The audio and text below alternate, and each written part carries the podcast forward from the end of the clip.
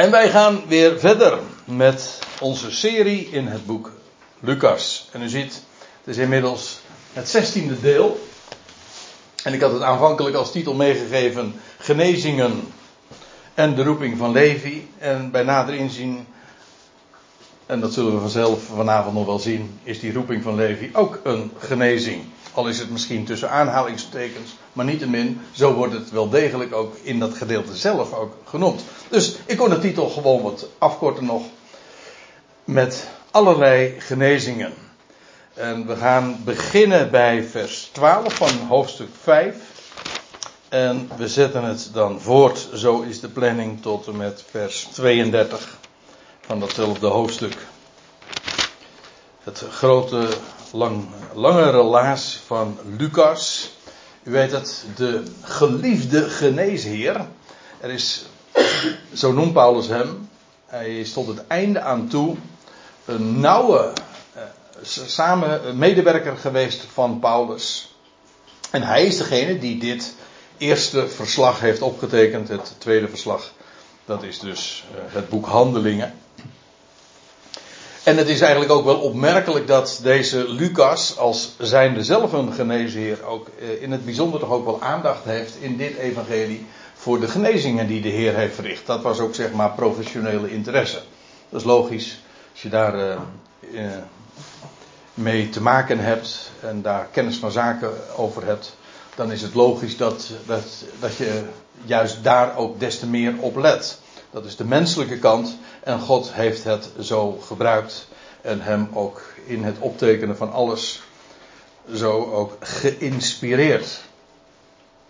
Of ik moet eigenlijk zeggen, niet zozeer Lucas is geïnspireerd, als wel dat wat hij opgetekend heeft. De woorden die hij opschreef, die zijn geïnspireerd.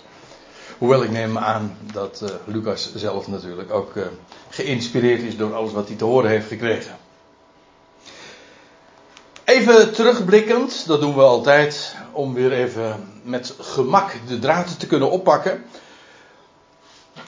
Op de, met name naar de vorige keer, we hebben gezien, Jezus' arbeidsveld, dat ligt tot dusver in Galilea, hoewel ik erbij moet zeggen tot in Judea aan toe, want dat wordt in hoofdstuk 4, vers 44 nog uitdrukkelijk bijgezegd.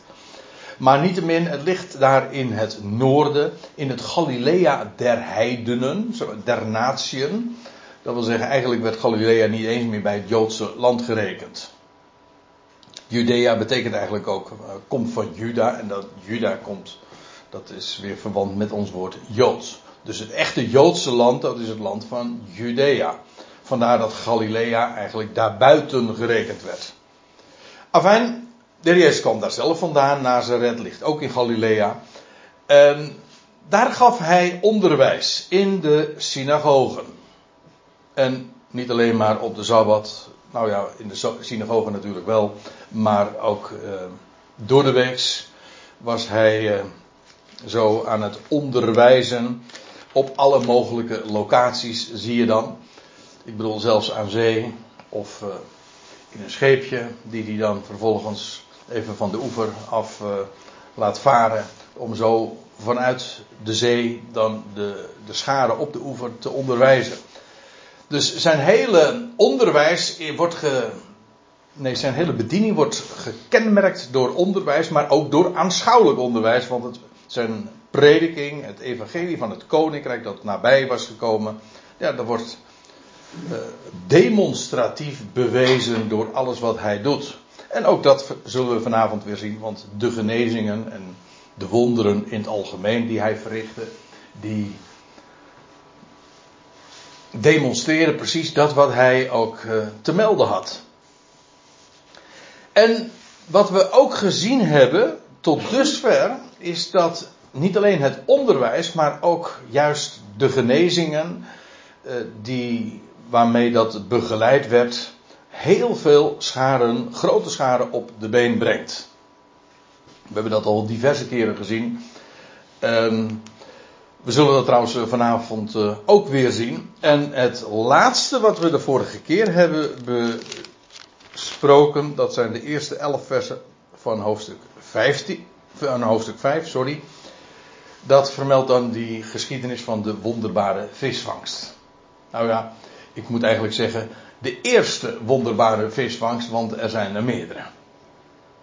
En uh, eigenlijk is dat een soort van, zoals de Engelsen dat dan noemen, en trouwens wij ook, een preview, een soort van voorproefje van wat Petrus te wachten stond, want die enorme visvangst, dat was uh, alleen maar een illustratie van wat hem in de toekomst zou overkomen, want wat had de Heer Jezus ook alweer gezegd, dit heb je nou gezien, maar je bent gewaarschuwd, je gaat zo'n visser van mensen worden.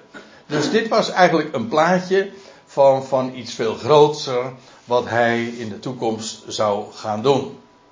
Nou, dat waren de eerste elf versen van hoofdstuk 5. En nog eventjes uh, iets over de structuur van het gedeelte wat we vanavond lezen. Vanaf vers 12 tot vers 26. Dat zijn eigenlijk drie, als u even met me meekijkt, dat zijn drie pericopen. Althans, in, uh, in mijn MBG-vertaling, de genezing van de Melaatse, de genezing van de verlamde en de roeping van Levi. En ja, als het gaat over die twee, die eerste twee pericopen, dan zie je dat dat wordt ingeleid met dat hij dat deed in een van de steden, of een van die steden. En de geschiedenis van de genezing van de verlamde wordt dan ingeleid met en in een van die dagen. En in het eerste gedeelte gaat het over de Melaatse die de Heer geneest, want zo wordt hij in dat verband genoemd. En in het tweede gedeelte, in die tweede geschiedenis, is het de verlamde en dan wordt hij genoemd de zoon van de mensen, de zoon des mensen of de Ben Adam. En in beide gevallen is het een bewijs ergens van de genezing van die melaatse is tot een getuigenis voor de priester, of voor de priesters, voor het priesterschap, voor het priesterdom. De genezing van de verlanden vormt een bewijs voor de schriftgeleerden en de fariseeën die daar ook in dat huis waren. Maar in beide gevallen is die genezing en van de melaatse en van de verlanden dient als een getuigenis van wie Jezus is, namelijk Heer, maar ook de Zoon van de mens aan wie God volmacht heeft gegeven. En in beide gevallen is het dus echt ook een getuigenis en een bewijs wat hij, eh, wat hij levert. Dat blijkt ook trouwens wel in de uitwerking, het effect dat die beide gebeurtenissen hebben. Nou, dat eventjes uh, als, uh, als introductie. En dan gaan we nu hier de draad oppakken bij vers 12. En dan staat er, en het geschieden toen hij, dat is Jezus uiteraard, in een van die steden was, of een van de steden was, en ja, ze worden niet bij name genoemd, maar later komen we in Lucas 10, uh, vinden we de plaatsen Gorazin en Bethsaida tegen, die ook uh, verder niet uh, meer met, bij name genoemd worden, maar daarvan wordt wel gezegd dat de Heer daar grote tekenen heeft verricht. In beide plaatsen. Terwijl ze niet verder bij name genoemd worden. Zodat als hier dus een, uh, een wonderteken plaatsgevonden uh, vindt. In een van de steden. Dan ligt het voor de hand dat het juist in een van die plaatsen is geweest. Daar valt op af te dingen, dat geef ik direct toe. Maar het ligt wel voor de hand. Om eventjes nog het uh, goed voor de geest te krijgen. Dat, ik had het net zo, zojuist al eventjes over uh, Galilea, dat is hier in het noorden. En hier heb je dan de steden, nou ja, geen grote steden, maar niettemin, zo worden ze genoemd, steden. Eigenlijk is een stad niks anders dan een ommuurde, een ommuurde plaats, een ommuurd dorp. Gorazin, hier heb je Bethsaida, weet je wie daar vandaan kwamen? Johannes. Uh, Johannes dacht ik niet.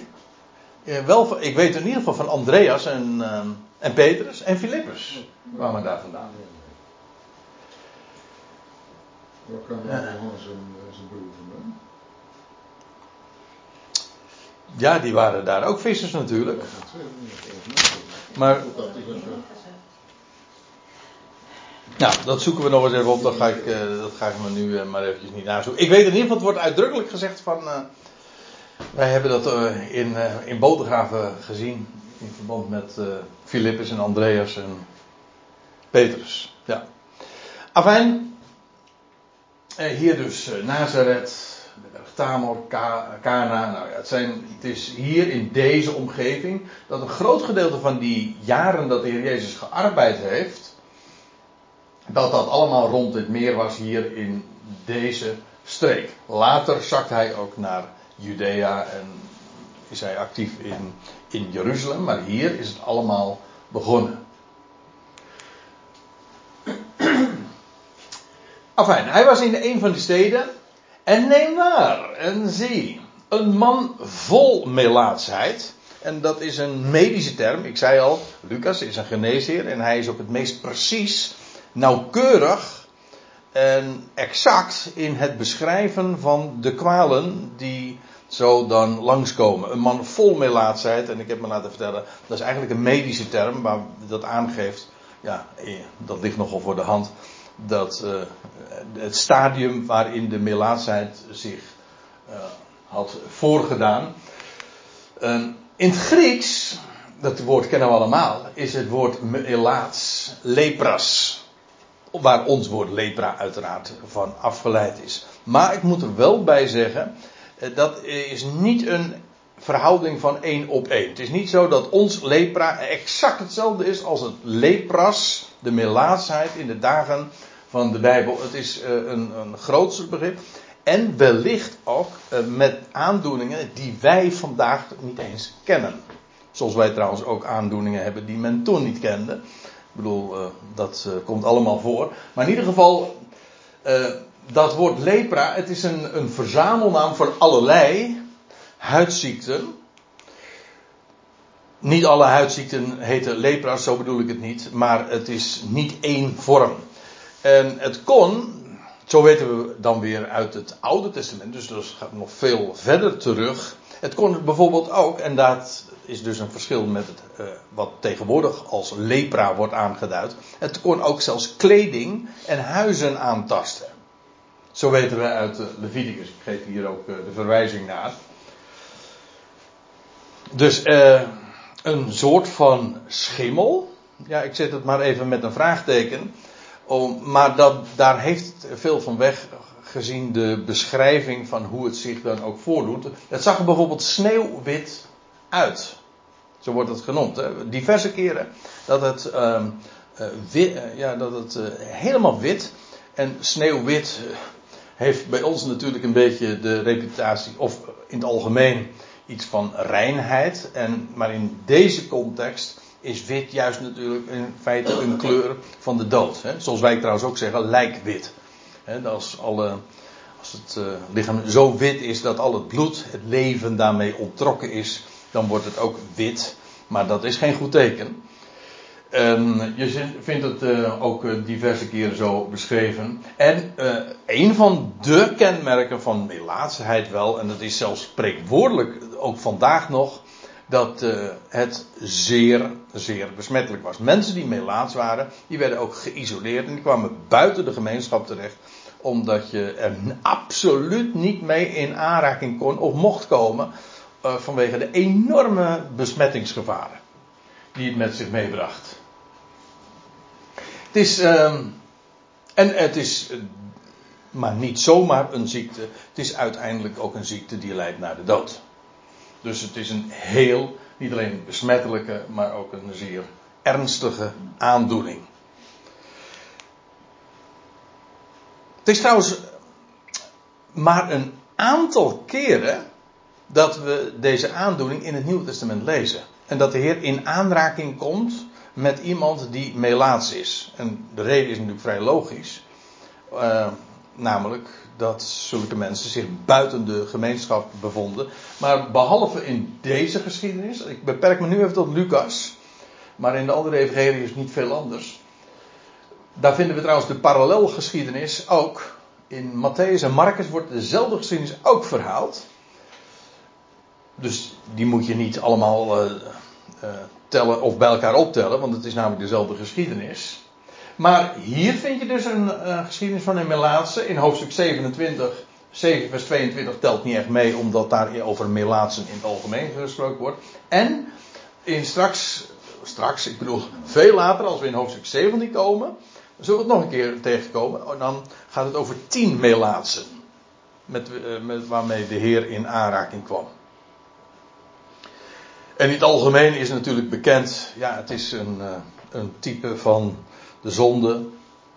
En van het feit dat een mens een zondaar is. En dat is een, uh, een dodelijke aandoening, feitelijk. Ernstig. Besmettelijk ook trouwens. En iemand die dat had, die liep met de dood in de schoenen. Afijn, uh, daar komt iemand, neem waar. Dat was inderdaad bijzonder. Een man vol melaatsheid. Het is heel opvallend wat hier nou vervolgens gebeurt. Want die man die mocht eigenlijk helemaal dus niet eens gezien worden. Laat staan uh, zo dicht bij de Heer komen. Of in het algemeen dicht bij een mens komen. Maar let eens op wat er gebeurt.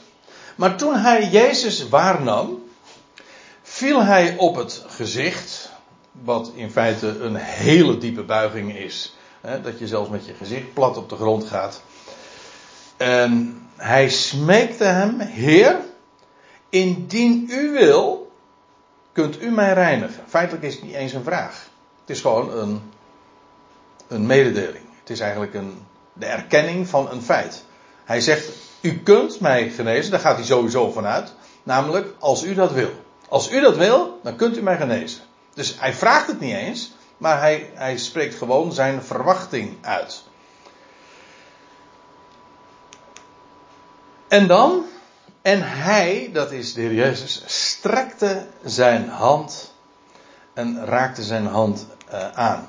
Je leest trouwens, dat is opmerkelijk, in dezelfde geschiedenis, de parallelplaats, in Marcus, dan staat erbij, en dat, dat Jezus met barmhartigheid bewogen zijn arm uitstrekte. Dat zijn van die mooie aanvullingen als je dat dan in de, de andere verslagen erbij betrekt. Dat je dat je zo'n compleet beeld krijgt. Hier in Lucas wordt alleen beschreven wat er gebeurt. Maar in, in Marcus wordt er dan nog bij vermeld hoe, hoezeer de Heer daar zelf ook bij betrokken was. En bewogen, in feite dus gemotiveerd werd door zijn barmhartigheid. Die, hij had, ja, moet je je voorstellen, iemand die daarmee in de, in de schoenen liep, die was, die was echt ja, eh, een deerniswekkend geval. En hij, hij, hij, hij, valt op zijn gezicht en hij erkent meteen uh, wat Jezus met hem kan doen als hij dat wil. En de Heer uh, is bewogen met barmhartigheid. En raakte zijn hand. En hij zei: Ik wil, wordt gereinigd.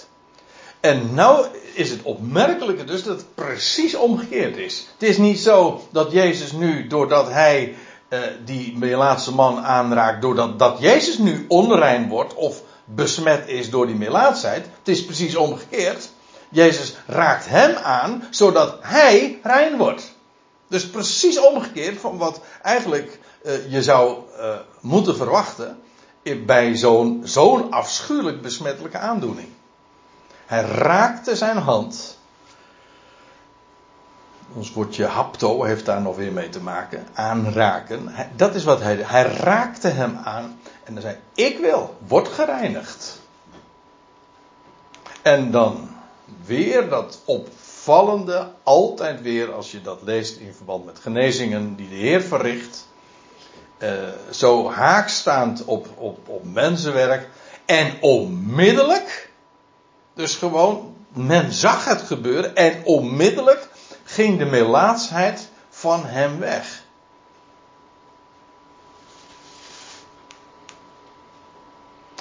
En dan staat er, en hij droeg hem op, Jezus droeg hem op, het aan niemand te zeggen. Dat wil zeggen, in eerste instantie aan niemand te zeggen, maar iets anders te doen. Maar, zegt hij, ga weg Toon jezelf aan de priester. Dat komt er gewoon op neer dat als dit ergens daar in, uh, in Gorazin of in Bethsaida is geweest, dat hij toch een flinke reis moest gaan maken, namelijk naar Jeruzalem. Dat is een paar dagreizen. Als je dan vervolgens vanuit het uh, Galilea naar Jeruzalem toe moet gaan, want hij zou zichzelf tonen aan de priester in de tempel. Want ja, er moesten namelijk ook nog diverse rituelen vervuld worden, want dat staat er namelijk ook. En breng aangaande je reiniging, zoals Mozes gebiedt, tot een getuigenis voor hen, dat wil zeggen de priesters. Want we vinden namelijk een tweetal hoofdstukken in het boek Leviticus over de hele procedure, hoe dat zou gaan bij iemand die uh, melaats was. En wat daarmee moest gebeuren. Maar ook inderdaad de, de offers aangaande de reiniging. Als je dat leest, dat is, uh, dat is geen doorkomen aan, omdat het eigenlijk gewoon, ja, het is een, een, een soort protocol uh, van wat er moest gebeuren op die dag. Maar er zit, het zit trouwens ook weer vol met typologie. Weet je, dat is een heel opmerkelijk. Um, je zou dat, we gaan dat nu niet doen. Maar ik, wil, ik zou het graag een keertje toch uh, bespreken. Ik heb dat een keertje gedaan. Bij een hele, op een zondag. Over de, de twee vogels. Duiven worden ze in een ander verband genoemd. Die, gebracht, die geofferd moesten worden bij de reiniging van een melaatse. Wat was er namelijk aan de hand? Dan uh, moesten er twee vogels genomen worden. De ene werd, ja, er kwam nog meer bij kijken. Maar ik zeg het nu even kort. De ene vogel die moest geslacht worden. Het bloed werd daar vervolgens van opgevangen. En dan vervolgens werd de levende vogel werd, uh, gedompeld in het bloed van die geslachte vogel. En vervolgens die, die levende vogel met het, die ondergedompeld was in het bloed, vloog zo weg de hemel in. Een schitterend type. Want die beide vogels zijn eigenlijk een type van de ene Heer, waarvan de, e de Heer werd geslacht. Ja, en vervolgens is, de leven, is hij opgestaan, maar uh, ja, gedompeld in het bloed, is hij met zijn bloed, zo, dat is wat je in de Hebreeënbrief ook leest, is hij met zijn bloed, dat wil zeggen, als de het lam dat geslacht is, maar dat staat, is opgestaan, is hij zo ten hemel gevaren. En zo zijn die beide vogels een type van de ene Heer die geslacht is, wat meer is, die opgestaan is uit de doden en ten hemel is gevaren. Dat, dat wordt beschreven uh, in, uh, in Leviticus 14, ik zei al, er komt in werkelijkheid nog, nog veel meer bij kijken, want er wordt namelijk ook over gesproken over uh, de derde dag en over de zevende dag. Nou ja, uh, en dat soort dingen. Dan kun je natuurlijk al op je klompen aanvoelen dat daar uh, veel meer achter moet steken. En wat, wat Jezus, ik bedoel, Jezus is Yeshua, ik was een Jood. En hij hij werd geboren onder de wet en wat Jezus hier ook nog deed, hij was, hij heeft zich volledig ook uh, ondergeschikt aan de Joodse gebruik. Hij zegt ook tegen deze man, ga naar de priester, priester zoals Mozes gebiedt. Dat wil zeggen, geheel conform de Torah en daar week hij ook helemaal niet van af. Dus hij zou de, die reis ondernemen en dat alles doen. En dat zou voor hen een getuigenis zijn, dat wil zeggen voor die priesters. Maar staat er dan, dat is wat Jezus hem commandeerde, zo van, eh, er staat in Marcus er geloof nog bij dat hij hem ernstig waarschuwde dat hij dat eerst zou doen.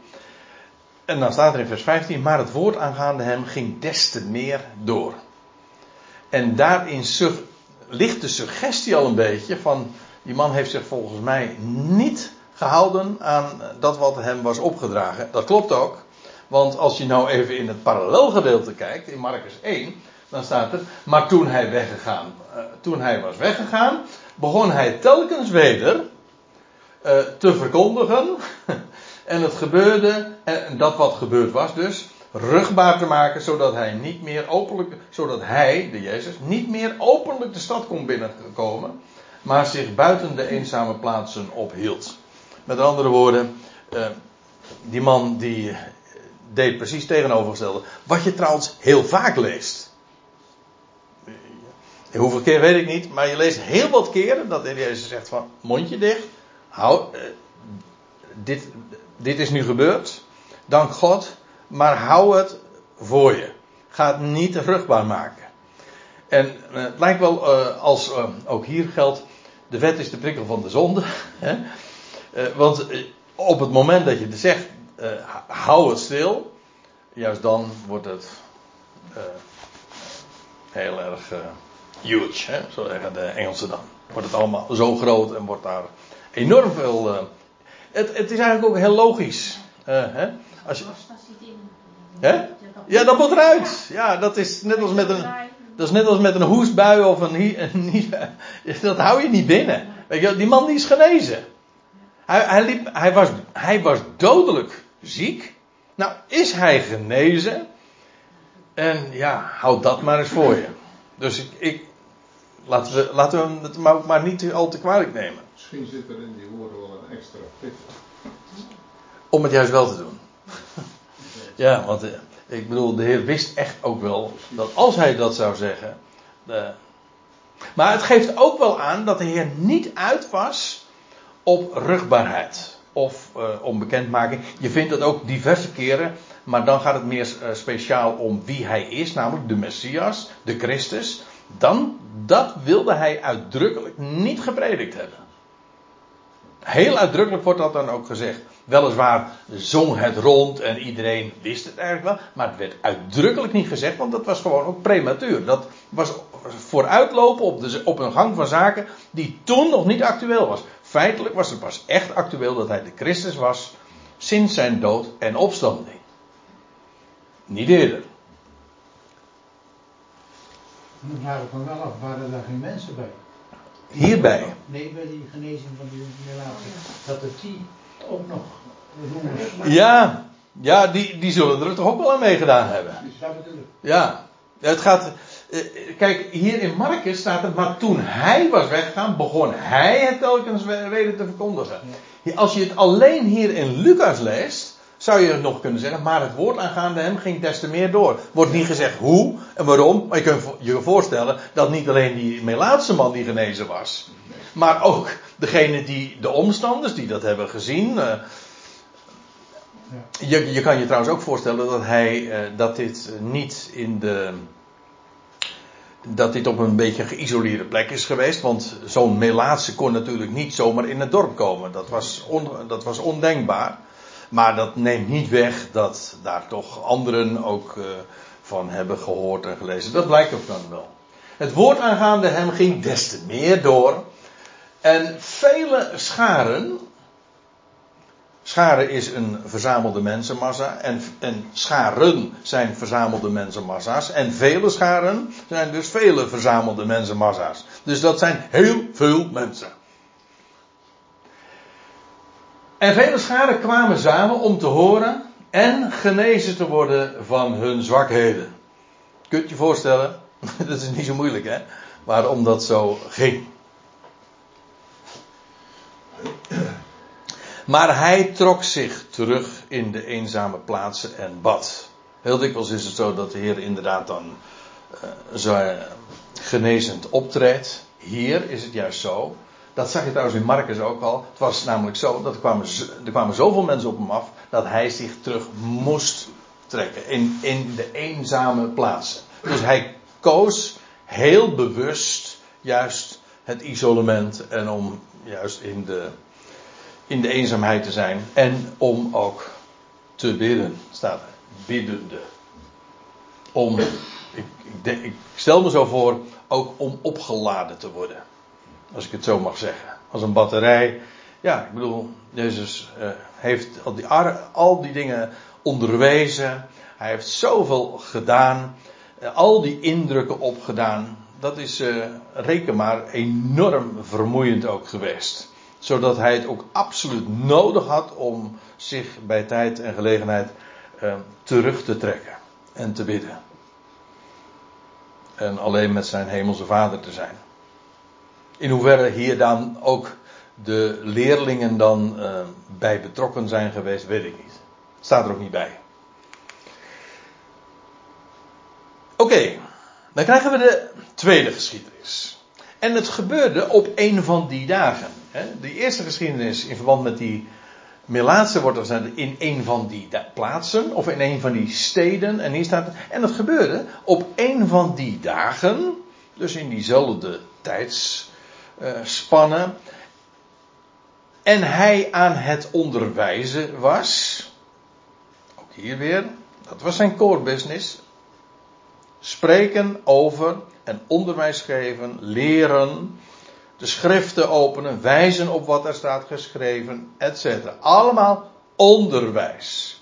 En we hebben de vorige keer ook gezien hoe de schare ook versteld stond van zijn onderwijs, maar ook van de wijze waarop hij onderwijs gaf. Namelijk, het was met gezag, met autoriteit. Dat wat hij zei was onweerlegbaar. Men kon daar niks tegen inbrengen. Men wist, dit kan, dit is zo.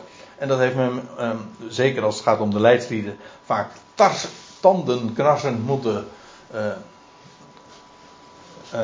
waarnemen. En daarbij, zo dit, ze hebben dit gezien en ze konden er niks tegen in te brengen. Maar dat neemt niet weg dat dat, dat niet voor iedereen natuurlijk even gezellig en leuk was natuurlijk. Het gebeurde op een van die dagen dat hij, eh, en hij aan het onderwijzen was. Inmiddels trouwens, het is ook weer leuk, dat staat hier niet, maar in Marcus lezen we dat hij inmiddels weer in, Capernaum was. Zodat ontbrekende informatie in Lucas wordt aangevuld door een ander eh, legpuzzelstukje, zeg maar, in Marcus. En dan weten we, ah, dit was dus in Capernaum. Uh, dat er fariseeën en uh, wetgeleerden uh, zaten, zegt de NBG-vertaling, eigenlijk staat niet zozeer wetgeleerden. Een, wetgeleerde is iemand die zelf geleerd is, maar er staat eigenlijk wetonderwijzers. Een onderwijzer, het verschil tussen een geleerde en een onderwijzer is. Een geleerde is iemand die zelf veel geleerd heeft en veel weet. Een onderwijzer is iemand die veel onderwijst, die anderen leert. En dat is wat het echt zijn, uh, waar het over gaat. Zijn leraren van de wet. Of leraren van de Torah. Want daar gaat het natuurlijk over. Torah betekent trouwens ook onderwijzing. Dat er fariseeën, dat was een van de scholen zeg maar in het jodendom. Uh, zoals je in het christendom heb je katholieken en de protestanten enzovoort. Nou, in het uh, jodendom had je ook verschillende richtingen, scholen. Dat er fariseeën en wetonderwijzers zaten. Aha. En er wordt hier iets, nog iets bijzonders bij vermeld, want er staat die gekomen waren uit elk dorp van Galilea in het noorden, Judea in het zuiden en Jeruzalem de hoofdstad. Dus uh, er staat, staat er vrij extreem. Staat uit elk dorp van Galilea, Judea en Jeruzalem. Dus er waren heel veel. Bij deze gelegenheid, dat Jezus zelf aan het onderwijzen, waren er vele andere onderwijzers, ook uit heel het land, uit elk dorp zelf gekomen. Dus uh, ja, het, het wemelde daar zeg maar van, uh, van mensen. Staat trouwens niet bij dat het een, een, delegatie was of dat ze erop uitgestuurd waren. Je moet, je, niet je moet dus niet vergeten dat er was een enorme roep van Jezus uitgegaan. En dat wat hij leerde en dat wat hij deed. En ja, dat wekt interesse. En dan ga je, wat, wil, wat doe je dan als je geïnteresseerd bent? Dan ga je zelf eens een kijkje nemen. Er klinkt hier op zich nog geen, uh, geen weerstand in door. Uh, dat zie je later in dezezelfde geschiedenis wel. Maar op zich het feit dat zij een kijkje nemen en interesse tonen en willen weten wat er verteld wordt. Ja, dat is logisch. Dat is uh, niet meer dan vanzelfsprekend dat dat zo werkt. Ze waren dus gekomen, die fariseeën, wetonderwijzers. En er staat nog bij, en er was kracht van de Heer, zodat hij Jezus kon genezen. Van de Heer, dat betekent hier gewoon, er was kracht van, staat zonder bepaald lidwoord, en dat betekent in, uh, in, het, uh, in het Grieks dan ook uh, een verwijzing naar God zelf. De Heer God. Zodat hij, Jezus, kon genezen. Eigenaardig zoals het geformuleerd wordt. Er was, er was kracht van hem. Zodat hij, Jezus, kon genezen. Ik zei zojuist, ik gebruikte dat woord van. Uh, hij ging, hij trok, hij was, had zich teruggetrokken. En hij bad, ja, maar ook om opgeladen te worden. En nu was hij inderdaad weer aan het onderwijzen en er was kracht. Hij had zich inderdaad ook opgeladen, als ik het, uh, als ik het zo goed uh, begrijp. Er was kracht van de Heer, zodat hij kon genezen. En neem waar, weer die uitroep.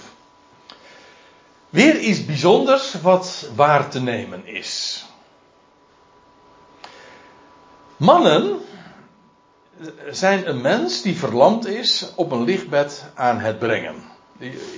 De manier waarop het hier geformuleerd wordt, ik heb het expres uh, zo weergegeven zoals Lucas het ook optekent, alsof je erbij staat. Hij, schrijft het allemaal in de tegenwoordige tijd. Meestal is het zo als je een verhaal aan het vertellen bent, dat je zegt van nou en toen dat en toen dat. Maar nu is het zo alsof, zegt hij, en neem waar. Gewoon ook hier weer tegenwoordige tijd. Uh, mannen die zijn een mens die verlamd is aan het brengen. Dus, dus eigenlijk, het, het wordt voorgesteld als, als een film. Je ziet, het voor, je ziet het voor je. Je ziet mannen en die een mens aan, die verlamd is en op een lichtbed aan, uh, ligt.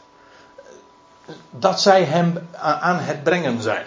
Die manier van formuleren uh, brengt je als het ware gewoon uh, direct in het verhaal. hier staat mannen. Ook hier trouwens worden we weer in Marcus aangevuld. Want het waren vier mannen die hem brachten. En inclusief de verlamden waren dat dus er vijf. Dat is een mooi getal, daar kom er straks op terug.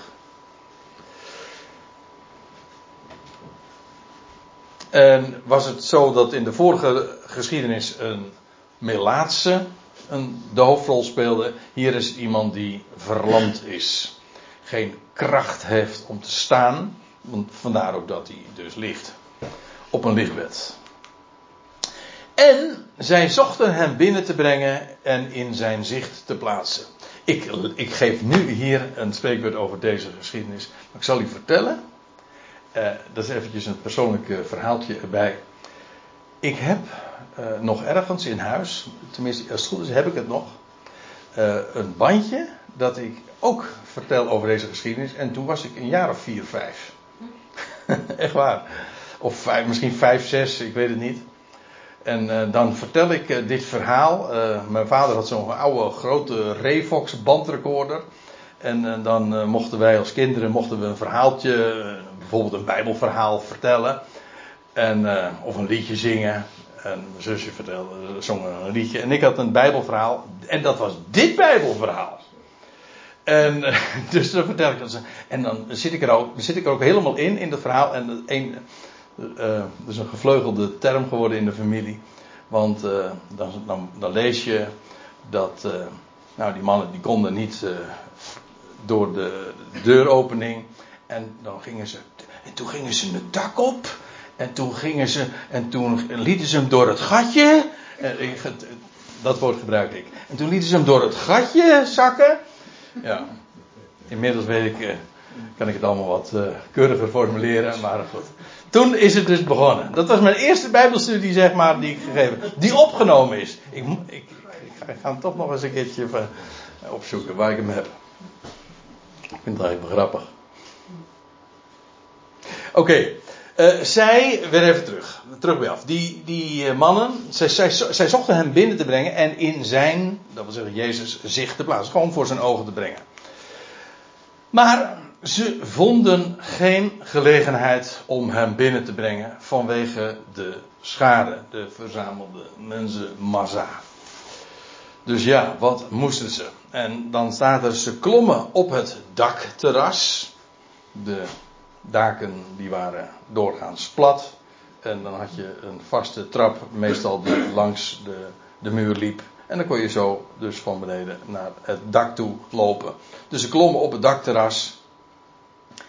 En ze laten hem met zijn lichtbedje, eerst was het nog een lichtbed, nu is het een lichtbedje, eh, door de daktegels, door het gatje, weet je wel. Eh, door het gatje, door de daktegels, in het midden, vlak voor Jezus. Een, een prachtgeschiedenis natuurlijk, zoals het eh, zo beschreven wordt. Hier staat door de daktegels. In het, hè? Door daktegels. Je kan beter door een gatje gaan Ja, door de- tegels. Ja, nou dat is wel, dat is wel grappig want dat, jij, eh, dat je dat zo zegt. Want hier wordt het inderdaad door de daktegels. Maar je leest in Matthäus of Marcus dat ze tegels weghaalden. Hè? Wat zeg je? Nee, dat tussen balken waren dingen. Ja, en dan hebben ze die tegels eh, hebben ze weggehaald. Eh, het- eventjes, eh, eventjes nog inzoomend. Hier wordt het woord eh, keramos, waar ons woord keramiek natuurlijk van afgeleid is. Eh, dat, en dat is trouwens weer afgeleid van mengen, want eigenlijk is eh, het gewoon tichel. Tichel of tegel, dat is gewoon hetzelfde woord hoor. Maar dus een, wat is het? Een tegel, dat is niks anders dan een baksteen. Een gebakken steen. En dat staat tegenover natuursteen. Want eigenlijk voor de, voor de zonvloed eh, bouwde men ook maar, maar bouwde men met gewoon stenen uit de natuur. Eventueel gehouden, maar in ieder geval natuursteen. En dan, ehm, ja. Voor het eerst wordt het gebruikt, dat woord, tichel, tegel, in verband met de bouw van Babel. En ik vind dat al heel veelzeggend. Dus eerst gebruikte men eh, om te bouwen stenen dat wat God zelf had geleverd. Natuurlijk. En vanaf Babel, dat is heel symbolisch eigenlijk ook. Babel, die ze wilden zichzelf een naam maken, een grote stad. En ook tegen, God, eh, tegen het, eh, de opdracht in van God, die zei van verspreid je. En zij gingen samen klonteren, juist om zichzelf een naam te maken. En dan wordt eh, gezegd, en, en het, en het tichel, oh ja, zo staat het. En het tichel diende hun tot steen. Met andere woorden, tot dusver was altijd gebruik gemaakt van steen. Gewoon stenen die voorradig waren in de natuur. En nu ging men vanaf de bouw van Babel, ging men tegels maken. Dat wil zeggen, zelf stenen bakken. En ja, eigen baksel. Vandaar ook dat ik eigenlijk eh, zeg het is een type van eigen werk, maar dat is nogal logisch. Want na- natuursteen die maak je niet, die zijn er gewoon. En daarmee bouw je. En, en, en baksteen dat is wat je zelf ervan bakt. Ja, maar eh, dat is in Babel. Later krijg je, want het is eigenlijk, Tichel is eigenlijk een, een be- berucht, in, zeker in de eerste boeken van de Bijbel. Want later vind je het weer in verband met de slavernij in Egypte dat de Israëlieten in slavernij zijn, onderdrukt worden in Egypte. En wat moeten ze maken? Tegels. Tegels. En dan wordt het later nog erger, want dan moeten ze vervolgens, dat lees je in hoofdstuk 5 dan, dan wordt de druk nog eens eh, verzwaard. Want dan moeten ze niet alleen die tegels maken, maar moeten ze ook het stro, wat er vermengd wordt. Ik zei al, keramos betekent eigenlijk mengen. Dat wil zeggen, eh, het wordt vermengd met, niet alleen water, maar ook met, met stro om het vastheid te geven. In ieder geval, eh, Israël moest niet alleen maar vervolgens eh, dat, dat steen, die bakstenen maken, maar moest ook nog eens een keertje het stro gaan verzamelen. En, en wat stro is, hout, hooi en stro. Nou, dat moet je ook maar eens aan Paulus vragen. Dan heeft trouwens ook weer te maken met eigen baksel. Wat gewoon allemaal in. Wat allemaal heel erg vatbaar is eh, eh, voor vuur. Wat zomaar in vlammen opgaat en waar in no time niks meer van over is. Paulus zet hout, hooi en stro tegenover goud, zilver, edelgesteente. Dat zijn goud, zilver en edelgesteente, dat zijn edelmetalen, dat zijn materialen die God heeft gegeven in de natuur. En die blijvend zijn, die ook vuurproef zijn. Dat wil zeggen, als het vuur ermee in aanraking komt, dan wordt daar totaal niet door aangetast. Integendeel zelfs. Het wordt er alleen maar zuiverder door. In tegenstelling tot hout, hooi en stro. Dat is allemaal eigen baksel, eigen maaksel, eigen werken. En eh, feitelijk ook slavernij. Dan lees je no- nog even een, een iets aardigs over, nou iets onaardigs over eh, tegel. Want je leest in Jezaja 65 dat Jaweh, dat de Heer klaagt zijn volk aan, omdat het mij dient, omdat het mij offert op de tichels, staat er. Dus in plaats van dat steen, zoals God het heeft gegeven in de natuur gebruikt werd, ging men zelf tegels maken, bakstenen, en daarmee ging, en op, dat diende dan als altaar.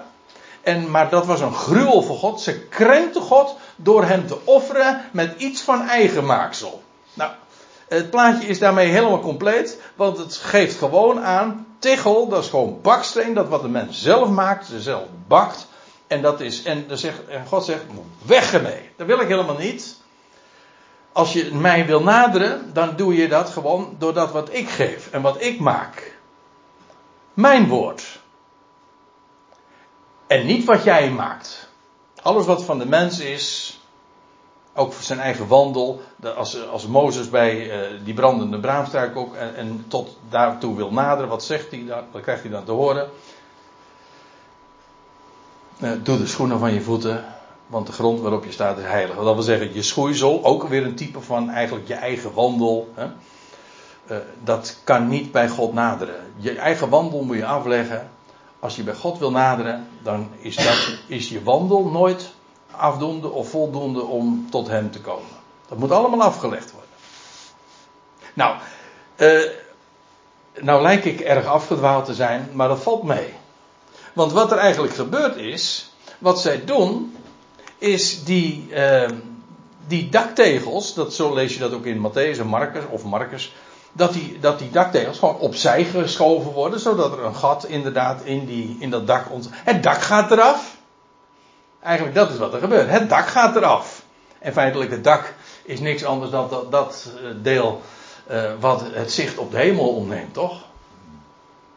Het dak moet eraf. ja, als je zicht op de hemel wil hebben, dan moet je. Dan, en dat is wat eigenlijk hier gebeurde. Er kwam ineens zicht op de hemel. Ja, zodat je inderdaad naar boven kon kijken. Maar omgekeerd, die man kon nu ook uh, kon door het gatje hè, laten zakken. En ja, het dak was er inderdaad af. En zo wordt hij midden in het midden, vlak voor Jezus, neergelaten. Zoals dit mooie plaatje de Good News Bijbel dat laat zien. Zo stel ik het me ongeveer ook voor. En terwijl hij, Jezus, het geloof van hen waarneemt. Want deze actie die hij hier plaatsvindt, is een daad en een demonstratie van geloof. Hij, wat Jezus waarneemt is geloof van hen. Ja, het geloof van de vijf. Ja, je kunt zeggen dat die vier mannen doen het, jawel, maar die vijfde, uh, ja, die kon sowieso niks. Maar die geloofde. En hij, er staat, terwijl hij het geloof van hen waarneemt. Kijk, ze gaan, sowieso is het al een van geloof om naar de Heer toe te gaan. Want je weet, zij wisten, als, ik, als we daar komen, dan gebeurt er wat.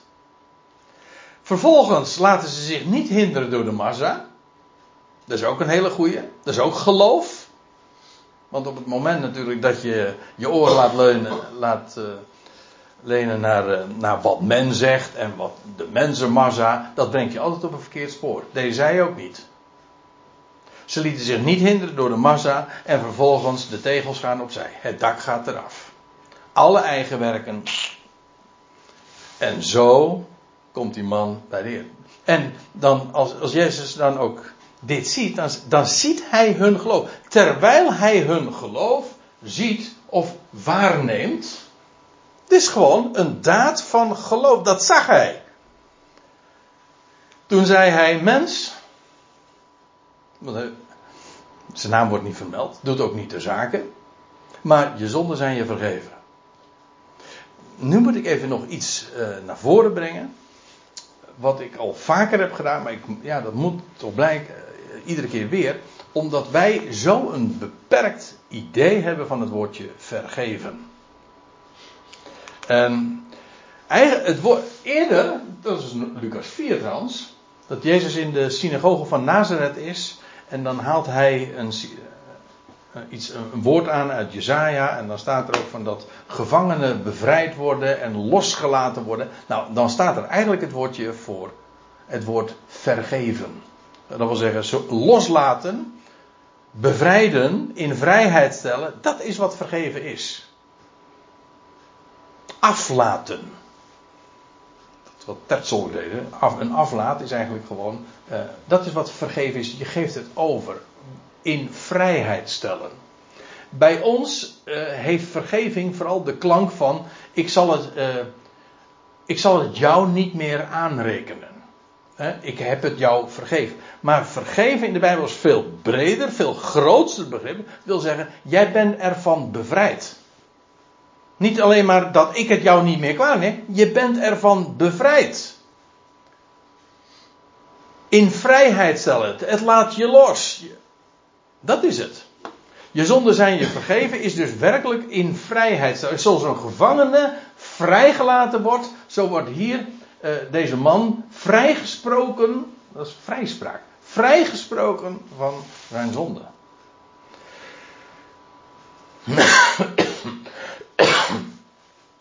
En dan staat er, en de schriftgeleerden en de fariseeën die beginnen te redeneren. En zeggen, wie is deze die zulke lasteringen spreekt? Blasfemie. Ja, zij denken dat dit blasfemie is. En ze hebben daar het argument, want wie kan zonde vergeven dan alleen God? Is dat, is dat waar? Op zich is dit waar. Inderdaad, er kan er maar één werkelijk bevrijden en vrijspreken. Namelijk God. Maar wat hier gedaan wordt, dat is de fout in de redenering. Alsof Jezus niet namens God zou kunnen spreken. Kijk, want er staat er vervolgens in vers 22. Maar Jezus, beseffend hun redeneringen, antwoordde en zeide tegen hen: Wat redeneren jullie in je harten? Het is de derde keer trouwens dat we dit woord tegenkomen: redeneren. Weet u wat het Griekse woord daarvoor is? We kennen het allemaal. Dialoog. Nou ja, ons woord dialoog is daar direct van afgeleid. Dia, dat is een voorzetsel, dat betekent door. En log, en in dit geval logisomai, dat is eh, woord, eh, door eh, redenen. Door redeneren. Het is door redeneren. En kijk het maar eens na in je concordantie. Dit specifieke Griekse woord heeft altijd een negatieve uitleg. Of een negatieve betekenis. Klank. Daar waar filosofen zo goed in zijn, in redeneren. eh, In de Bijbel heeft het een negatieve klank. Oh ja, ik zei al, betekent eigenlijk dus letterlijk door redeneren. Maar het is, laat ik het voorzichtig dan zeggen, zelden correct. En in de Bijbel heeft het altijd een negatieve uitleg. En de reden is, en nou zeg ik het wat, eh, zelf wat filosofisch, maar waarom is een redenering zelden juist? Of de premisse is onjuist? De premisse is het uitgangspunt. Ik bedoel, als, als, als je al fout begint, als je een foute start al maakt, ja, dan klopt de rest, dat is met, een berekening ook.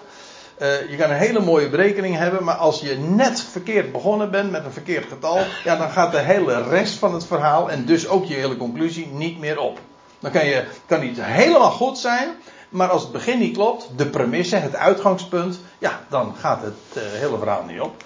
Of de conclusie is niet noodzakelijk. Dat wil zeggen, je hebt twee gegevens, ja, maar wil dat zeggen dat je juist concludeert? Wat redeneren jullie? En dan, en dan antwoordt de Heer met een tegenvraag. Dat doet hij vaker, hè? Er wordt een vraag voorgelegd en vervolgens het antwoord is opnieuw weer een vraag. Een wedervraag. Dat is een, een, eh, een typisch Joodse, nou niet alleen Joods, maar het is wel een hele rabbijnse manier van, van discussiëren. En ik, eh, ik moet altijd denken aan dat grapje van, eh, van de vraag die aan de rabbijn gesteld werd. Eh, waarom antwoordt u altijd met een wedervraag? En toen zei die rabbijn, Waarom zou ik dat niet doen?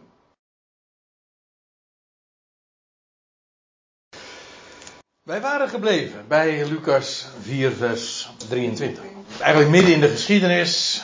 Die man die dus door dat gatje is gelaten. En dan vervolgens de reactie van die schriftgeleerden, die fariseeën. Die dan dat blasfemisch vinden, godslaster of lasterlijk. En de Heer die dat dan doorziet, hun redeneringen. En dan zegt, en dan stelt hij een, een ander, zelf een vraag aan hen. Wat is gemakkelijker te zeggen? Je zonden zijn je vergeven? Of te zeggen, kom overeind en wandel? Nou, in wezen, je kan, je, die vraag is niet te beantwoorden, wat makkelijker is. Maar je kan wel zeggen wat makkelijker te zeggen is. En dan is het, uh, het is veel makkelijker te zeggen, je zonden zijn je vergeven. Waarom? Dat is toch niet te controleren.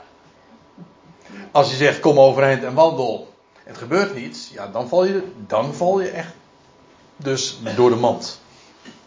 Dus, het is veel, dus de nadruk ligt niet op gemakkelijker, maar de nadruk ligt op uh, zeggen. Oh. Wat is gemakkelijker te zeggen? Je zonden zijn je vergeven, of te zeggen, kom overeind en wandel. Nou, dan is het antwoord, het is veel makkelijker te zeggen, je zonden zijn je vergeven, want dat is niet te controleren. Maar nou, en nu komt het, maar opdat jullie zouden weten, en ik wil er even op wijzen, dat het woord weten in het Grieks eigenlijk het woord is uh, waarnemen. Is trouwens uh, wel uh, interessant om eventjes nu toch meteen eventjes dat te onderstrepen. Je kunt iets geloven en daar absoluut zeker van zijn. Hè? Je vertrouwt er 100% op. Maar weten heeft te maken met dat wat je ziet of hoort of ruikt, in ieder geval door de zintuigen waarneemt, zodat je op basis van je waarneming dat weet. Dus weten heeft te maken, ik weet bijvoorbeeld dat er in Lucas 4 vers 1 staat, Jezus nu vol, nou weet je, dat, hoe weet ik dat? Dat lees ik gewoon. Dat is ik weet dat jullie hier zitten. Ik zie dat namelijk. Dat is waarneming. Kijk, alles wat je op basis van waarneming weet, dat is weten. En daarom, waarom zeg ik dat? Omdat dat woord eigenlijk hier ook gebruikt wordt. Opdat jullie zouden weten, of letterlijk opdat jullie zouden waarnemen. En nu, wat de Heer dus eigenlijk al eigenlijk een aanzet voor geeft. Wat jullie nu gaan waarnemen, dat is een demonstratie van wat ik zojuist heb uitgesproken. Ik heb het gezegd, je zonden zijn je vergeven, maar nu gaan jullie het waarnemen. Met andere woorden, dat wat zij gaan waarnemen, is een uitdrukking van wat er zojuist is gezegd. Het een is een beeld van het ander. Maar het ene is niet te controleren, maar wat wel te controleren is de uitwerking en de demonstratie die nu gaat volgen. Maar opdat jullie zouden weten, let op, dat de zoon van de mens, de zoon des mensen, eigenlijk des mensen zou je nog, uh, uh, zeker als je niet zo goed Nederlands uh, de grammatica-regels niet meer kent, dan zou je denken, mensen, het is meervoud, maar het is gewoon de zoon van de mens. Gewoon de Ben Adam, die ene mens. De, de, de eigenlijke, de oorspronkelijke erflater. Degene die ook zo heette. Adam betekent mens. Dus eigenlijk de Ben Adam. De erfgenaam van Adam. Dus een van de titels van de Messias. Maar opdat jullie zouden weten dat de zoon van de mens volmacht heeft op, om zonde te vergeven. In de MBG-vertaling staat macht heeft. Uh, is niet helemaal correct. Want je kunt macht hebben. Maar volmacht is net even wat anders. Volmacht is namelijk de macht die je ontvangen hebt. Je bent gemachtigd. Het Griekse woord is exousia en dat is, betekent volmacht. En dat wil zeggen, je bent gemachtigd. In dit geval, uh, de Ben Adam heeft van God de macht ontvangen, gekregen, gemachtigd om dat te doen. Dus de, wat Jezus hier doet, is niet ontkennen wat zij zojuist hebben gezegd. Er kan toch niemand vergeven dan God alleen? Dat klopt. Maar God kan wel aan de zoon van de mens, die ene, de eigenlijke erfgenaam, volmacht verlenen, hem machtigen om ook zonden, om zonden te vergeven, namens hem. Dat is wat er gebeurt. En dan vervolgt hij, maar opdat jullie zouden weten dat de zoon van de mens volmacht heeft op de aarde om zonde te vergeven. Hij, vol, hij doet dat in de hemel, want daar is God. Maar op aarde is de zoon van de mens en hij heeft volmacht gekregen van God om zonde te vergeven. En hij zei, zei hij tot de verlamde, kom overeind, pak je lichtbedje op en ga naar huis. Wat hier gebeurt, is de demonstratie van wat hij zojuist had gezegd. Namelijk, die man had vrijspraak ontvangen. In vrijheid gesteld. Waar hij zegt, kom overeind. Dat is uh, wat opstanding. Hij lag. Ja, en nu wordt hij uh, overeind. ja, niet uh, geholpen. Nee, Zoals de Heer dat trouwens bij meerdere gelegenheden. Sta op! Weet je wel? Dat. Kom overeind. Uh, pak je lichtbedje op en ga naar huis. Dat vind ik prachtig. Want eerst vindt er plaats opstanding. Vervolgens rust. Pak je lichtbedje op. Want dat lichtbedje krijgt nu ineens een heel andere functie. Eerst was het, de had het, was het een, een noodlot. En uh, een uitbeelding van zijn ziekte. Nu neemt hij het op, maar wordt het vervolgens een embleem van rust. Hij is, hij is opgestaan, hij is niet meer verlamd, maar hij gaat nu vervolgens wandelen in rust. Want dat is het derde wat, die, wat er staat, ga naar je huis. Dat wil zeggen, ga wandelen. En dat is een prachtig uh, beeld ook van wat de Heer doet uh, voor iemand die niet kan staan, die ligt eigenlijk ook een uitbeelding van een, de mens, de sterveling, die eh, niet in staat is om zich staande te houden. Uh, in feite uh, hetzelfde als met die, uh, met die Melaanse. Het is allemaal uitbeelding van dat waar we mee ja, door getroffen zijn, geraakt zijn. Van de geboorte af eigenlijk al. Ja, en, wat, en dan is het woord van de Heer genoeg.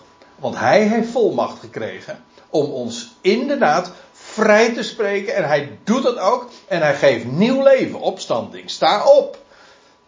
Ja, maar hij geeft ook rust. Sta op en wandel. Dat, wordt tegen meerdere mensen gezegd. Die man die 38 jaar ziek was daar in Bethesda wordt ook gezegd. Neem je matras op en wandel. Dat is niet zo'n uh, grote, zo'n dikke zware poolman matras. Nee, dat is echt zo'n zo'n lichtbedje. Zo'n uh, zo'n strandmatrasje, zeg maar. Zoiets een uitbeelding van rust. Je, wij wandelen in de rust die Hij geeft. Van, we hebben nieuw leven ontvangen en dan vervolgens wandelen. En die wandel wordt gekenmerkt door de rust. Dat was, wel grappig. Ja, dat is eigenlijk ook wel grappig. Want wat je leest in verband met die man waar ik het zojuist over had, die 38 jaar al uh, in Bethesda lag. Dat, dat was een genezing op de Sabbat. En dan vervolgens gebeurt dat wonder. En dan, uh, die man die neemt zijn matrasje op. En vervolgens komt hij uh, daar rabbies tegen. En die het hem kwalijk nemen dat hij iets stilt op de Sabbat. En daarmee zou hij het Sabbatsgebod dus overtreden. En dat werd vervolgens dan Jezus weer in de uh, schoenen geschoven. Toen werd Jezus zwart gemaakt, om zo te zeggen. Daarom. Terwijl hij werd, hij werd dus feitelijk belasterd omdat hij iets droeg. Maar wat hij droeg was juist een uitbeelding van de Sabbat, namelijk van rust. Hij wandelde in rust. Als er iets is wat je op de Sabbat zou doen, dat is inderdaad met je matrasje lopen. Gewoon wandelen in de rust die hij geeft. En dat doet hij ook. Eh, dat eh, gebeurt bij deze verlamde ook. Want uh, le lees ook hier weer. En ogenblikkelijk, onmiddellijk, precies hetzelfde als met die Melaatse. Ogenblikkelijk stond hij in hun zicht op. Geen revalidatie.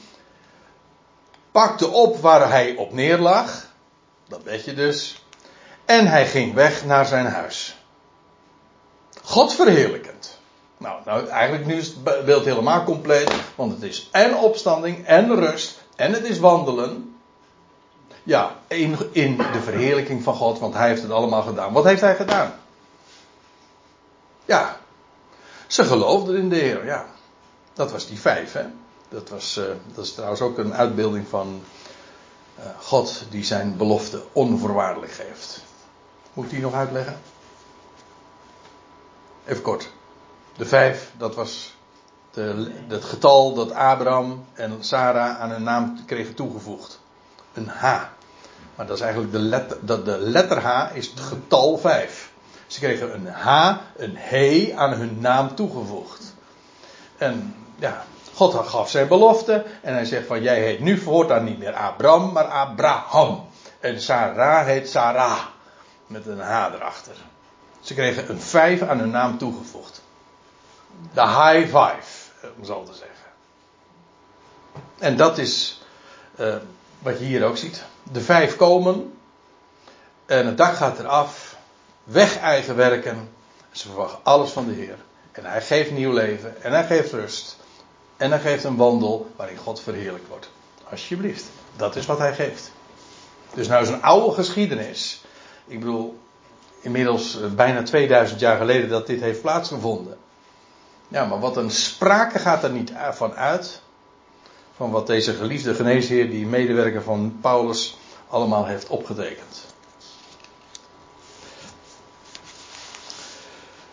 Ja, dat moet ik er dan ook nog even bij zeggen.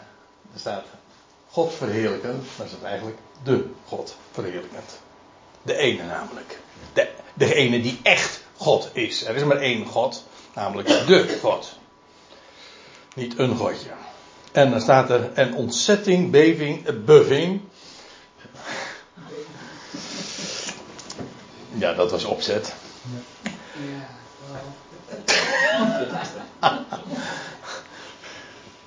Ja, ik kan wel jaren zijn schoonmoeder, maar. wil niet zeggen dat je je schoonzoon mag belasteren. En ontzetting beving allen. Weet je eens wat hier staat eigenlijk? In het Grieks. Ook een woord dat we kennen. Oh, we kennen zoveel Grieks. Zonder dat je het weet, ken je zoveel Grieks al. Want hier staat eigenlijk het woordje extasis. Ecstasy. Ja. Extase. Uit, uh, in, ouds, in, als je het in het Engels ex betekent, of ek betekent uit, en dat stasis heeft te maken met staan.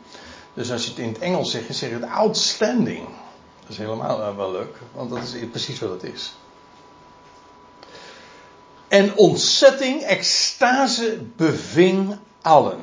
En zij die om uh, uh, de scharen, de scharen die daar uh, in dat huis zo in grote massa's bijeen waren, ze verheerlijkten God. Mag aannemen dat die, die anderen die zo redeneerden inmiddels al afgedropen waren.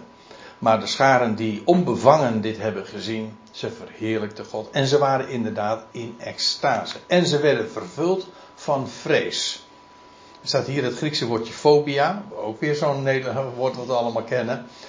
Eh, maar dit is nou echt een mooie vorm van fobie. Hm? Daar zou je niet door de psychiater van afgeholpen moeten worden. Dit is namelijk vrees in de zin van diep ontzag voor de God. Wat Hij kan. Daarvoor, voor zo'n God, wat Hij voornemens is en wat Hij kan, daar kan een mens niet genoeg voor zidderen. Zo geweldig wat Hij kan. Dat is, zij verheerlijkte God. Dit was, geen, dit was pure vreugde. Ze, lieten de glorie van God. Uh, daar spraken zij over. En hem zijn heerlijkheid werd in het gesteld. Maar juist dat is waar, ware uh, vrezen. Dat is echt ontzag hebben, zidderen voor zo'n ongelooflijk groot God. Hij is niet ons vriendje. Hij is de God. Die alles plaatst, die alles in zijn hand heeft, bij wie nooit iets misgaat. En die doet wat hij zegt. En dat is wat de, en de volmacht die hij aan de zoon van de mens heeft gegeven, die is absoluut. Dat wil zeggen dat wat de zoon van de mens zegt, gebeurt ook precies. En dat is wat hier staat. En extase beving allen en ze verheerlijkten God en ze werden vervuld van fobia.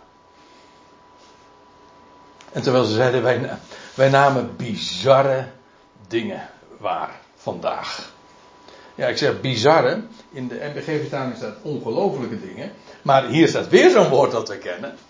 Ik, eh, ik, doorlopend maak ik u, vertel ik u eigenlijk nu gewoon hoe goed wij allemaal al Grieks kennen. Want hier bestaat weer een woord wat we kennen. Paradoxos. Dat, waar ons woordje paradox vandaan komt. Nou, ik zeg niet dat het echt uh, taal is die we in het, algemeen, in het dagelijkse spraakgebruik uh, zo vaak gebruiken. Het is misschien wat te duur, paradoxaal. Maar pa, weet je wat het letterlijk betekent? Para, dat is een voorzetsel, betekent naast. En dat uh, doxos, dat heeft te maken met uh, toeschijnen. Dus naast wat toescheen. En vandaar ook dat para, iets wat paradoxaals is, dat is tegen alle verwachting in. Dat zou je niet denken, als iets paradoxaal is, dan, dan kan dat eigenlijk niet, omdat je daar niet op kon of zou rekenen.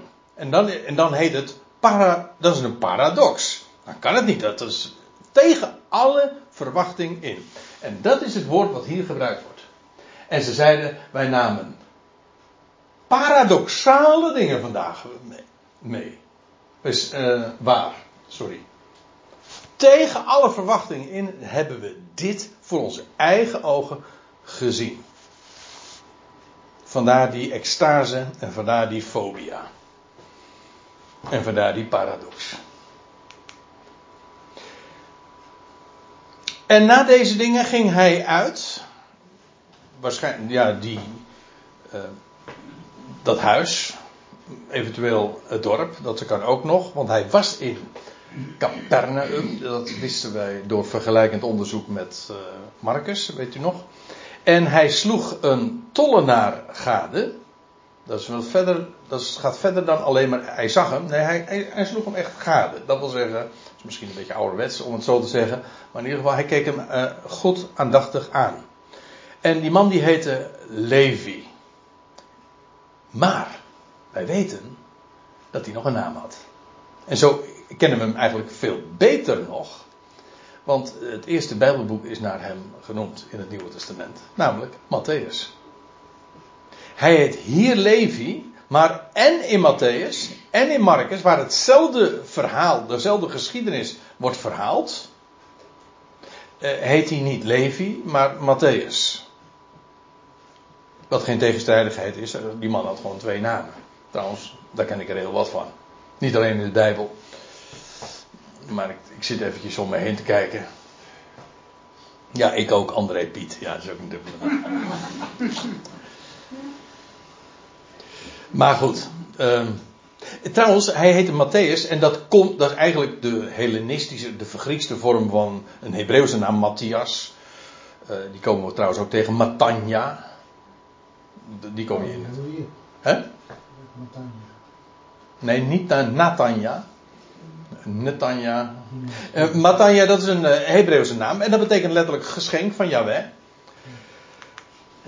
We weten uit Marcus dat, uh, wie, dat hij de vader, ook nog de naam van zijn vader, dat is Alveus. Doet verder even niet de zaken nu. Maar in ieder geval, over hem gaat het dus. En wat we weten van hem is dat hij een tollenaar was. Behalve dan dat hij een prachtige naam had, dat hij een geschenk van Yahweh enzovoort. Maar hij was een tollenaar en dat was niet zo best. Eerst nog even dit. Uh, hij, hij, was, hij zat bij zijn tolkantoor, bij zijn tolhuis, waar dus tol geheven werd. En dat is ook typisch, of meteen de reden waarom die man uh, in slecht aanzien was.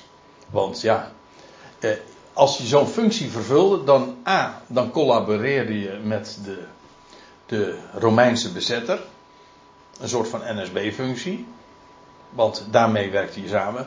Bovendien, als jij tol mocht heffen bij, bij bruggen of doorgaan, wegen of bij, allerlei, bij grensposten. Dan mocht zo'n tollenaar, dat, die had het recht, die moest sowieso natuurlijk uh, zijn dat wat hij inde moest hij afdragen. Maar hij mocht voor zichzelf een x-bedrag eh, reserveren.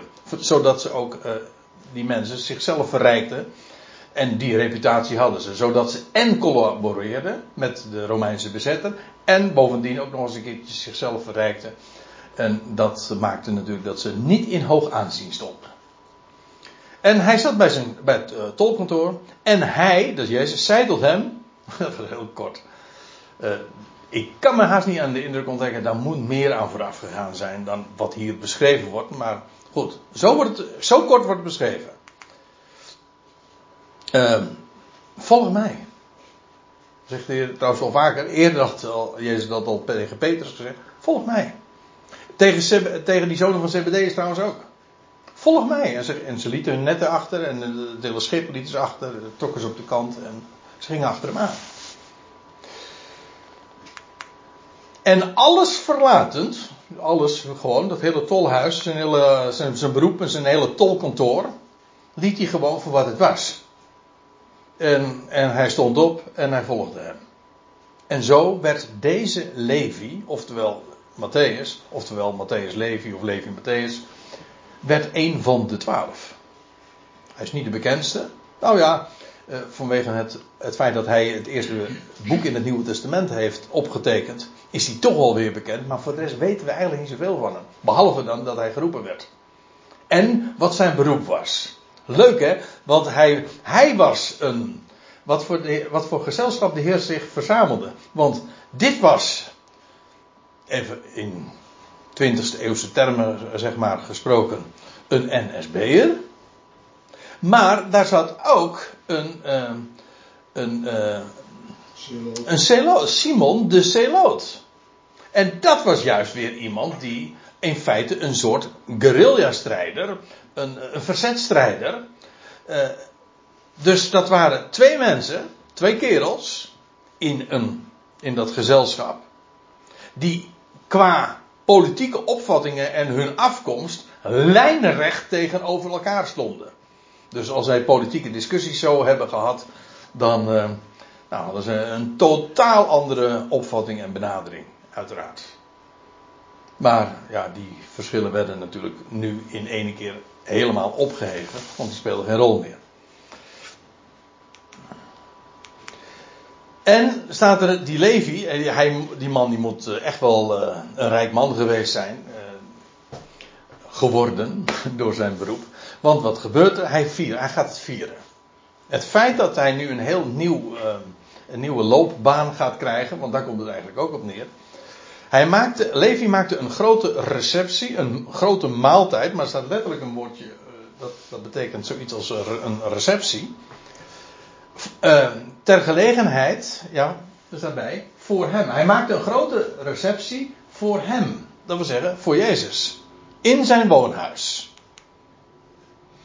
En daarmee dus ook ter gelegenheid van zijn nieuwe baan. Voor zijn nieuwe loop. Nee, niet zijn nieuwe baan. Sorry. Maar wel een nieuwe loopbaan. Want hij zou een heel nieuw bestaan gaan krijgen. En dat werd uh, gevierd maar dat gaf nogal wel haken en ogen. Maar eerst in zijn woonhuis, dat toch erg groot geweest moet zijn, lijkt mij zo. A, hij, hij, moet er warmpjes bij gezeten hebben dat hij zoiets kon doen en kon vieren en zo'n, zoiets kon organiseren. In zijn woonhuis, er was een grote schare van tollenaren en anderen. Degene die zondag, eh, afgelopen zondag eh, in eh, Rotterdam waren, die, die hebben mij gehoord over het woordje allos anderen. Je hebt allos en je hebt heteros. Heteros dat is een anders, ander van een ander soort en allos is gewoon anderen. In dit geval staat er tollenaren en anderen. Eigenlijk anderen van hetzelfde soort, zeg maar. En dat is al niet erg een uh, aanbeveling dus. En dat blijkt ook wel, want in de parallelplaats in Matthäus en Marcus staat er tollenaren en zondaren. Uh, tollenaren en andere lui die niet deugen, zeg maar. Want uh, ze werden echt in de categorie van zondaren en. Je leest elders ook van tollenaren en hoeren. Dat was. Dat zijn twee hele verschillende beroepen. Maar alle twee natuurlijk niet erg in aanzien. En in beide gevallen. Tol, vandaar ook tollenaren en zondaren. Nou, daar was een grote schare in dat huis. Die met hen neerlagen. Leuk. eh, hoe eh, dat in de vertalingen dan is eh, een beetje wegvertaald. Want als je in de Statenvertaling staat. Die met hen aanzaten. in de MBG vertaling staat die met hen aan tafel waren. Maar en het woord zitten wordt niet gebruikt. En een tafel komt helemaal niet aan de, aan de orde. Dat is typisch onze invulling zoals wij dat projecteren. Want als wij een receptie hebben, dan hebben we een tafel natuurlijk. En dan, dan zitten we aan tafel. Ja, maar zo ging dat niet. Daar werd gewoon een kussens neergelegd. En dan, dan lag je zo half op. En zo, eh, zo ging dat. Men lag dus aan de tafel. Ja, je kan ook nog onder tafel liggen. Maar dat is weer wat anders. Dus onder de tafel. Eh, dus met, ze, lagen dus aan. Zo staat het, met hen neerliggen. En de fariseeën en de schriftgeleerden, die morden. Ja. Soms denken we, die deden niks anders dan morden zeker. Van die, eh, heel zuur allemaal. Want ja, er, er wordt nu wat gevierd, een maaltijd gehouden. En eh, dat kan niet. Het is altijd, eigenlijk weer hetzelfde liedje. En de fariseeën dus en hun, en hun schriftgeleerden, leuk. Hè? Dat waren de schriftgeleerden die in de school ook van de fariseeën. Dus uh, eigenlijk een farisee, een schriftgeleerde. Nee, een farisee is geen beroep. Dat is een misvatting. Het is een school, het is een richting. En waar je had allerlei verschillende. Ja, je kon een fariseer zijn met. met uh, Shammai ja, bijvoorbeeld. of van Hillel. uh, wel, precies. Ja, maar dat waren allemaal verschil. Dat waren dan weer scholen binnen de Farizeeërs. Maar in ieder geval, eh, die hadden dan ook weer hun eigen leerlingen en eigen. En hier staat de Farizee en hun schriftgeleerden morden eh, naar zijn, naar Jezus' discipelen en zeiden: Waarom eten en drinken jullie met tollenaren en zondaren? Nou ja. En Jezus antwoordde en zei tegen hen: Zij die gezond zijn, die hebben geen arts nodig maar zij die kwalen hebben. En daarom, ik begon er vanavond mijn verhaal mee, van allerlei genezingen en de roeping van Levi. Maar bij nader inzien, de roeping van Levi is ook een genezing. Want Levi was, eh, die had een ernstige ziekte, die was namelijk tollenaar. Ja, je kan verlamd zijn, je kan melaat zijn en je kan een tollenaar zijn. Maar het zijn eigenlijk allemaal, het is allemaal, je bent, je hebt, het is allemaal een kwaal. Het is allemaal kwalijk. Leuk hè? Kwalijk betekent, komt eigenlijk van een kwaal. Je hebt een kwaal. Met een lijk. Hè? Met een lijk. Met een lijk, ja. ja. Een kwaal met een lijk. Ja, met een lijklucht en dan word je wit en dat is melaats natuurlijk. Oké. Nou, is de cirkel weer rond. Hè? En zoals de Heer dat dan beantwoordt is... Ja, het is heel simpel. En waarom? Waarom nou met de zondaren en, en, en tollenaren? Nou, heel simpel. Ik ben, ik ben gekomen om te genezen. Ik ben, en bij wie moet je dan wezen? Bij degene die kwalen hebben. En, en dat is de reden. Hij zegt, ik ben niet gekomen om rechtvaardigen te roepen. Eh, eigenlijk is het die menen rechtvaardigen te zijn natuurlijk. Hè? Want dat zit erachter. Dus, nee, in feite zit hier natuurlijk een ironie in. Zij die menen rechtvaardig. Nou, ze- daar heb ik geen boodschap aan. Nee, degene die. eh, ik ben gekomen. eh, niet om rechtvaardigen te roepen, maar zondaren te roepen. Tot bezinning. Niet bekering hoor. Hier staat het Griekse woordje metanoia. Dat is niet het woordje omkeren, dat is het woord metanoia. Is denken, de denkzin. Paranoia, daar zit, dan zit je denken ernaast. Maar me, metanoia wil zeggen eigenlijk nadenken. Of letterlijk omdenken. En vandaar bezinnen. Je wordt, de, de feiten worden je voor ogen gesteld. Nieuw onderwijs krijg je, zodat je van gedachten gaat veranderen. Dat is wat er gebeurt. Het is een innerlijke omkeer, zodat je anders gaat denken, anders gaat kijken, anders gaat spreken. Kortom, je wordt van binnenuit veranderd. Dat is wat de Heer doet. Hij zegt om zondaren te roepen. Dat deed hij, had hij met Levi ook gedaan. Kom. En meteen is er een feest. En dat leidt tot bezinning. Ja, en nou kan ik nog verder gaan. Eigenlijk zou ik nu verder moeten gaan, inderdaad. Want het verhaal eindigt hier niet. Want vervolgens ontstaat er een discussie over het vasten.